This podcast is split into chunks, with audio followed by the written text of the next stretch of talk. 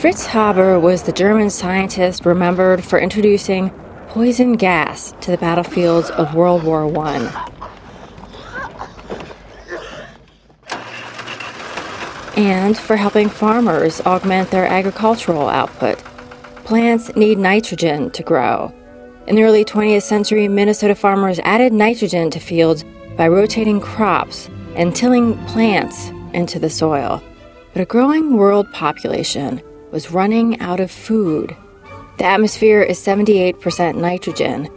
Fritz Haber figured out how to fix atmospheric nitrogen in a solid form that could be used as fertilizer. Using this fertilizer, Minnesota farmers saw their crop yield by acre vastly increase. After World War II, nitrogen left over from munitions and explosives operations also made their way into Minnesota fields. There's a definite upside to Fritz Haber's gift, but in the 21st century, farmers are dealing with the downside as they work to keep the nitrogen runoff from harming Minnesota's lakes.